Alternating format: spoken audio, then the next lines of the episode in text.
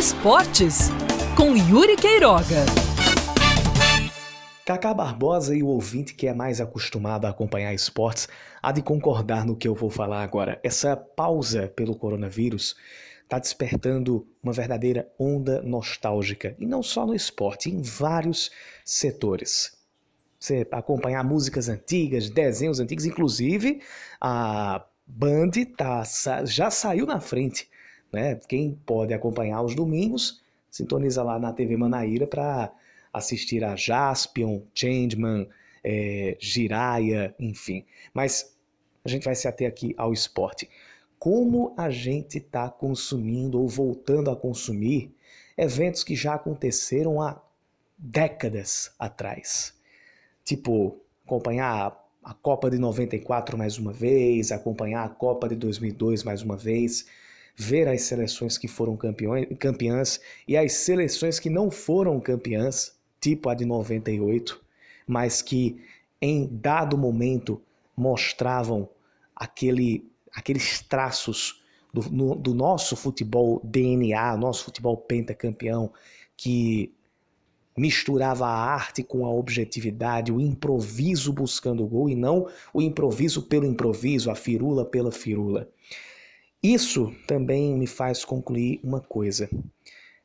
A gente não é somente é, nostálgico, não está somente nostálgico, não está somente saudosista e não está somente buscando coisas para passar o tempo diante de um mundo que, se não está parado, está numa marcha extremamente lenta e por uma razão ju completamente justificada.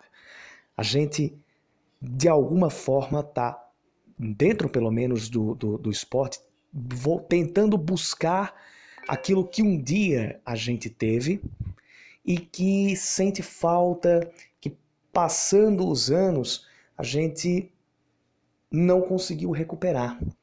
E uma das coisas mais importantes e mais sintomáticas de que a gente usa esse período para talvez suprir um pouco da nossa carência é o fato da gente não ter, talvez de Ayrton Senna para cá ou de Ronaldo para cá, um grande ídolo dentro do esporte. Os dois grandes ídolos que todo o ou boa parte do brasileiro teve no esporte foram Ronaldo, que já se aposentou, e Ayrton Senna, esse a gente pode colocar dois ou três patamares acima pelo que ele construiu, pelo momento que ele cresceu e pela maneira como ele foi embora, foi tirado do nosso, do nosso convívio. Pelas próximas semanas, enquanto as competições não voltarem, isso vai continuar a ser uma vai continuar a ser nosso, nossa rotina. A gente vai ter isso como um hábito. Eu mesmo gosto muito de já gostava quando quando estava tudo rolando, eu gostava de zapear, de pegar ali no YouTube, pegar em outras fontes, imagens de jogos de antigamente, eventos de antigamente. E agora é que eu estou com um prato cheio para acompanhar a... e reviver esses eventos. Eventos até que eu não pude ver ao vivo, por não ser vivo na época, ou então por não ter tido oportunidade por outros, por outros motivos. Mas muita gente está pegando essa, essa época, essa parada pela pandemia, como uma oportunidade não só para rever ou ver pela primeira vez o que aconteceu antigamente, como para buscar e preencher uma carência, e eu também me coloco nesse tipo de público, para preencher uma carência de referências, uma carência de ídolos.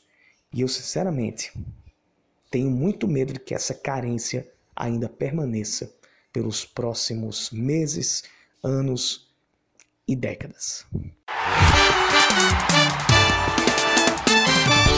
Esportes com Yuri Queiroga.